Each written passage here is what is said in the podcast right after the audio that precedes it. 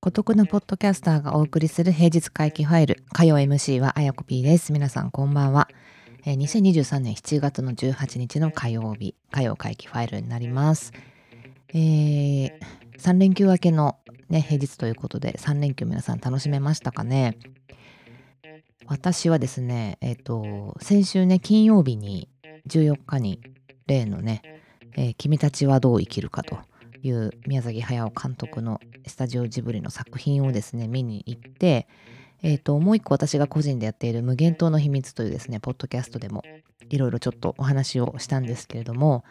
まあ、私結構映画の解釈とかですねそんなに深くできるタイプではなくて、まあ、いろんな人の、えー、意見とか解釈とか、えー、まあ、文章とかをですね、えー、ついつい見てしまうタイプですね。あのあのですね対話型アート鑑賞というものを私ファシリテーターをやってまして最近ちょっとやってないんですけれどもあれってこう名画をね、えー、一枚の名画を複数人で見て、えー、それぞれね何が起こってるのかっていうことをね話し合って話し合っててかその自分の考えを言ってどんどんどんどんいろんなね見方を見つけていってで他の人が言う、えー、見方を聞いてあなるほどっていう感じでそれも見てですね。でその上でまた自分が発見があるっていうそういうね、えー、絵画の、えー、鑑賞するっていうですね。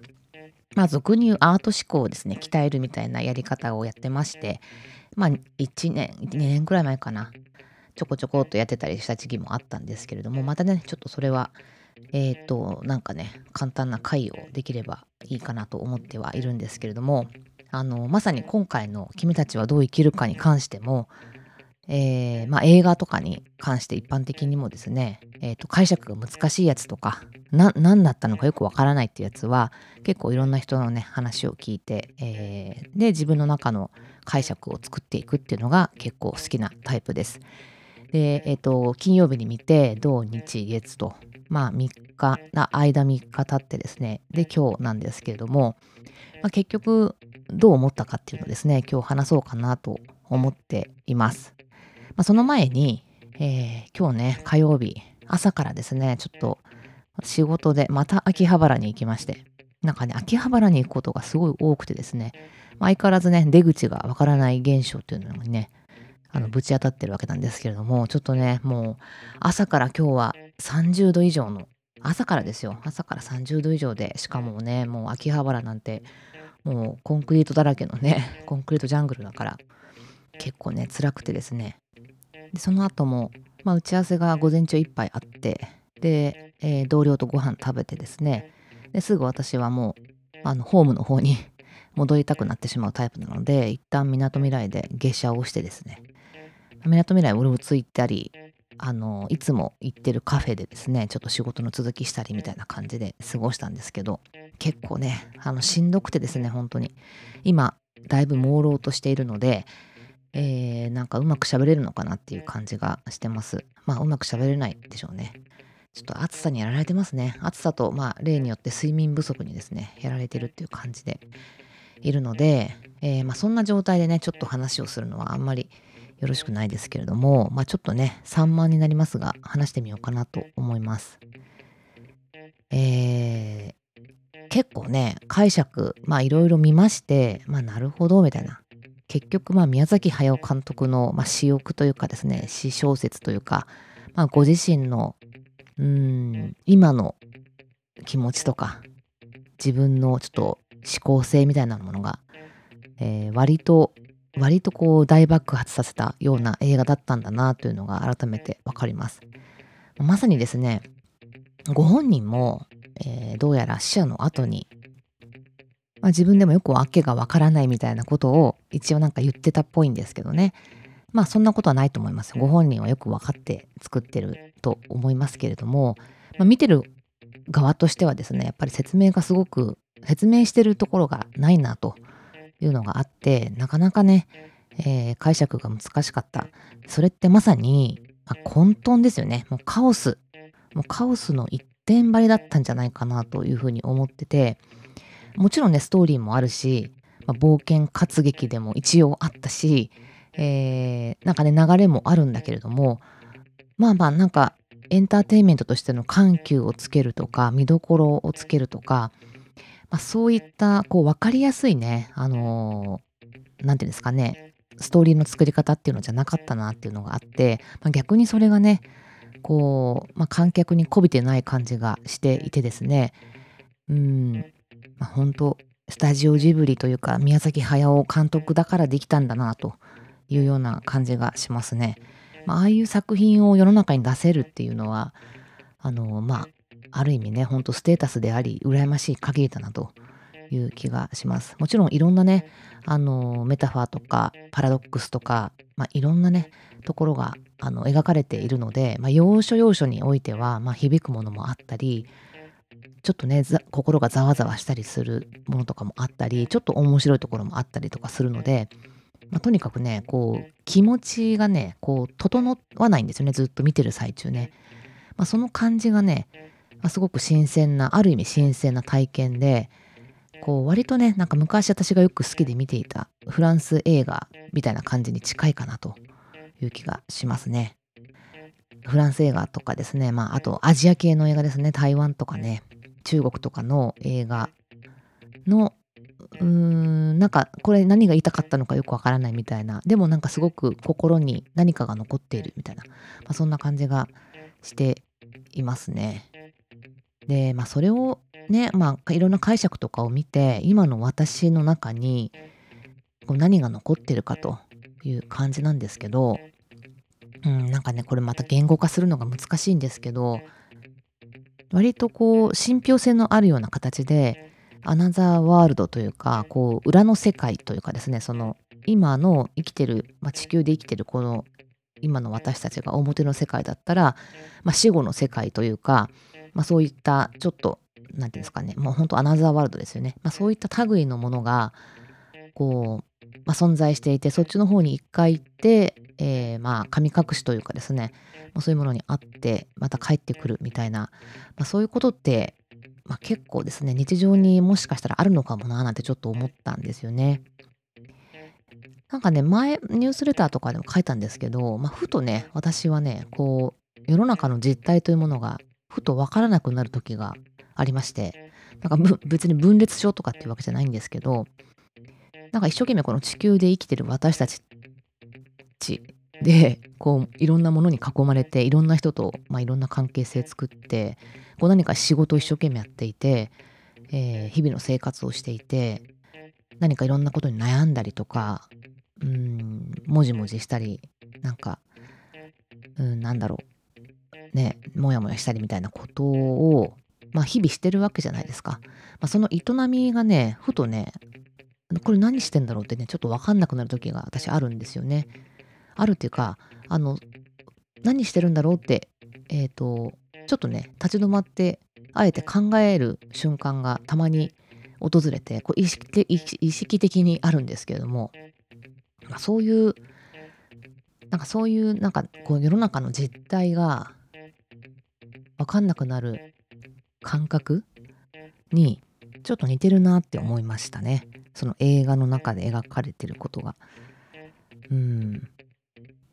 なんかね、ちょっと、なんだろうな、幽体離脱したことないけど、幽体離脱的な感じになるんですよね、たまにね。で、そういうのないですか？皆さん。なんか、あれこれ何なんだろうこれっていう。この自分にはなんか手があって足があって体があってみたいな。でなんか知んないけど一生懸命仕事して毎日眠いとか寝不足になってなんかニュースレター書いてとかいろんな人と話して、えー、なんか物事を前に進めてみたいな。なんかこの営みの一個一個がよく分からなくなってくるみたいな、まあ、そういう感覚をなんかちょっと引き起こしてくれちゃったなっていう感じがしています。まあ、でもね結局回り回ってあの生きなきゃみたいな。生きるために生きなきゃみたいな感じの結論に私なるんですよすぐね、まあ、そんなこと考えてもしょうがないし、まあ、存在はしてるのだから生きなければいけないみたいな。感じになっていて。うん、なんかそこになんか変なこう高所なね意味を与えるとかそういう話じゃなくてですねそういう次元の話じゃなくて、まあ、ただ生きてるから生きている。このものが存在しているから私はこれを使う。ああいうものを作りたいと思う。何か生み出したいと思うみたいな。なんかやっぱそういうなんかね生命のよくわからない根源的ななんかからくりみたいなものをですね、えー、なんか思う時があって。なんか究極的にそういうところまでなんか考えると、まあ、今回のあの作品でなんか描いていたこともなんかねちょっとね若干シンクロする感じがしてですね。うん、まあ、結局最後ねあのー、まあ僕これネタバレしていいのかな？ちょっと見てない人は切っていただいていいんですけどあのー、僕はまあその汚れた世界で汚れた世界でって言ったかな、まあ、生きていきますみたいな感じの結論になってですね結局現実世界に戻ることを選ぶ主人公がいるんですけどまあそういう感覚に近いそそこがなんかちょっと若干シンクロしたかなっていう感じがしていて。うん。まあなんかいろいろあるしこう自分の中の矛盾とか世の中のうん関わり合いとかですね。えー、なんか自分が生きててなんか世の中に役に立ってんのかなとか立ってないよなとか思う時もあればいやいや何かしらのそのバタフライエフェクト的なものが絶対に起こっているはずで、まあ、それを、まあ、起こしていくのが、まあ、なんかこう生きている、まあ、意味じゃないんですけどなんか理由みたいな感じ？生命が生きている。なんか命をもらっている理由みたいな感じがしていてですね、まあ、要はその相互に影響を与えるために生きるために生きてるみたいなねだからなんかその作品の中でうんなんかねこう世の中を操る、えー、方に大王子のね、えー、大王子様がいましてですねその操る人の後継者を見つけたいみたいな。それはなんか血がつながったものじゃなくてはいけないのだみたいなね。だからその真人っていう主人公に対して、えー、継ぎなさいと私の後を継ぎなさいみたいな感じで打診をしてくるんですけど、まあ、そういう存在でいるんじゃなくてっていうことですよ。要はそういうちょっと何て言うんですかね世の中をコントロールしたりこう牛耳ったりうんなんかね権力とかを持って、えー、なんかそういう権威のままにそれを利用して、えー、なんか世の中のバランスをうまく取るみたいな、まあ、ちょっと若干おこがましいような存在と私は思いますけど、まあ、そういうものに、なりなさいというんですけどそれを選ばずに、まあ、ただただ生きていくことを選ぶっていうね、まあ、そこには何だろう。ただ一つのなんかこう生命体としてまあなんか汚れることもあれば嬉しいこともあったりうんなんかずるいずるいこととか悪いこととか情けないこととかもいっぱいあるけれども、まあ、そっちを選び選びますみたいな感じでね。最後なるんですよね主人公は。まあまあまあなんかあんまり関係ないかもしれないけどまあ私も若干そう思う時があるなと思ってですね。うん。まあ、そう思ってる自分に、まあ、若干こう諦めというかですね情けないなとか、うん、その特権側になんかこういけなかったというか、まあ、そういう存在になれない自分へのなんかこうもどかしさ情けなさ、まあ、所詮は特になんかオンリーワンでもスペシャルでも何でもないみたいなまあ、そういうところへの諦めもちょっとあるんですけどなんかねそういうのでいいんじゃないってちょっと思ったっていう。なんかそこら辺を私はね勝手に自分の中で、えー、落とし込みをしたっていう感じですかね。うん、よくニュースレターでね「名もなき私」って私連発するんですけど、まあ、これあの爆竹のね 曲のね最近の「あのイゾラ」っていうアルバムの一番最後のねもう素晴らしい曲がありましてえー、名もなき私っていうですね、素晴らしい曲があるんですけど、まあそれをね、まあ、結局そこなんですよ。名もなき私が、えたくさんいるんですよね世の中に。まあそれの私はその一つでいいしなんかそこでねなんか高みを目指すというかうん。なんか上を目指す。ということを別にしなくてもいいわけで、うん、なんかねそこへのなんかこうもどかしさみたいなのがねずっとあったんですよね。なんかこううんなんか仕事をしていく上でとかなんかね特別特別な人オンリーワンになりたいみたいな、まあ、そういうのが、まあ、どうしてもねあるんですよね。ああるんですよねとかあったんですけどうん。まあなんかそういうことじゃないなっていうのをなんかまざまざとですねちょっと感じたっていう気がしまして。それはなんかあれですよ全ての生きてる人があの特別じゃないとかってそういうね若干違う次元の話をしたいわけじゃなくてですね、うん、要はなんか優劣とかうん。よし悪しとか、まあ、そういう話じゃ本当はないじゃないですか。でもなんか社会ってどうしてもそういう風なレッテルをねたくさん貼ってみんな競争してるわけでなんかね不安なのか怖いのかあると思うんですけどね。とかあと、まあ、生存本能みたいなのもあったりとかすると思うんですけど。まあねなんかそのいい意味での諦めみたいなねそんなのをねいい意味での諦めと覚悟っていうんですかねあそういうものとちょっとシンクロしたかなという感じがしておりますね。うん、まあ、結局なんかこういうね映画とかってこう自分の今置かれてる状況となんかリンクするところがあってそれをなんか見つけ出して自分の中で納得させるって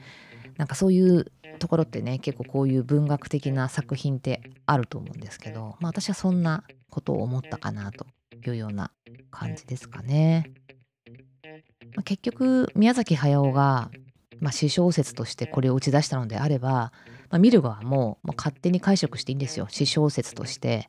自分の中の詩小説としてですねこの誰かの作品を結びつけてなんかわざとそれにわざとっていうかわざわざ、うん、なんか彼の思ってることを理解してなんか共感しなきゃいけないとか楽しめるとか感動しなきゃいけないとかなんか涙流すぐらいなんか分からなきゃいけないとかってなんかねそういうのもねほんとねなんかまやかしみたいな風に私は思っていてなんかねみんなと同じところでなんか感動をしなきゃいけないとかっていうのもないしねだからもうほんとね好き勝手に書いたんですよ多分ね あの人は。でねもう多分他の他人にはわからないいろんな仕掛けを多分盛り込んでいて一人で作ってね多分ニヤニヤしてるんだと思うんですよね。だからそういう作品なんだろうなと思っててそそういうことであれば、まあ、自分の中の今のなんか悩みとかなんかちょっと感じてるモヤモヤ感とかなんかそこをなんか勝手に結びつけて勝手に解釈して勝手に覚悟を決めるっていうなんかそういう楽しみ方もあっていいんじゃないかなってすごく思いましたね。なんか伝わってるのかわかんないですけど、まあちょっとね、孤独なポッドキャスターとしては、まあそんな感じで、えー、私たちじゃないや、君たちはどう生きるかという、まあそのタイトルに込められたテーマをね、私は、えー、落とし込んだというような感じです。ちょっとね、また、またどっかで見れるといいなと思いますね。で本当ねでもねあのいろんな人がいろんな解釈してて見方をしてていやここでこういうふうに書かれてるのは実は宮崎駿のこういう思いがあってとかっていうのをね、あのー、知ったりするのはむちゃくちゃ面白くてよくそんなことに気づけるなというふうにね感動するしもういろんな人の視点で全然違うんだなと思ってですねそういう多様な見方がまたすごい楽しめる、まあ、それはそういうそういうねいろんな見方を楽しめるっていうのはすごく面白くてまあ、どれが正解とかってあんまりねないと思うし作った本人しかわからないと思いますけど、まあ、私は私でいろいろ自分のなりの個人的なところに結びつけて、えー、楽しんですごい面白かったなというような感じです。えー、っとあらもうすぐ夏休みですかね。夏休みですよね小学校。もう入ったのかな。今週あれですか終業式ですかね。いやなんかねほんと例年暑いのでなんか外に外で元気で遊ぶとかね海行ってバチャバチャするとかも結構ね危険ですよね。ほんと熱中症でもうたくさん人が倒れててね亡くなったりしてる人もいたりするし。いや本当にねなんかなんかね昔の私の子供の頃のなんか暑さとはまた違うねこのもっとしたもう湿気と熱気熱風がすごくてなんか単純にこう太陽のじりじりとした暑さを感じる夏じゃなくなってるなっていう感じがしててなんかねちょっと夏しんどいですよねほんとね。ちょっと体調に気をつけなきゃっていう感じですけどどうにもねこの暑さのコントロールができないのでまああんまり無理をせずにねやっていきましょう。うんとね仕事もほどほどにして睡眠もたっぷりとってですねえー、ちょっとね、気をつけながら毎日生きていきましょう、本当に。はい。えー、そんなわけで、えー、7月の18日の火曜会議ファイルでした。皆さんまた来週ね、元気に会いたいと思います。来週は私はこっちにいるのかな？ちょっと出張が入ってるかもしれませんが、わかんないですけど、ね、またお会いしたいと思います。それではお聴きいただきましてありがとうございました。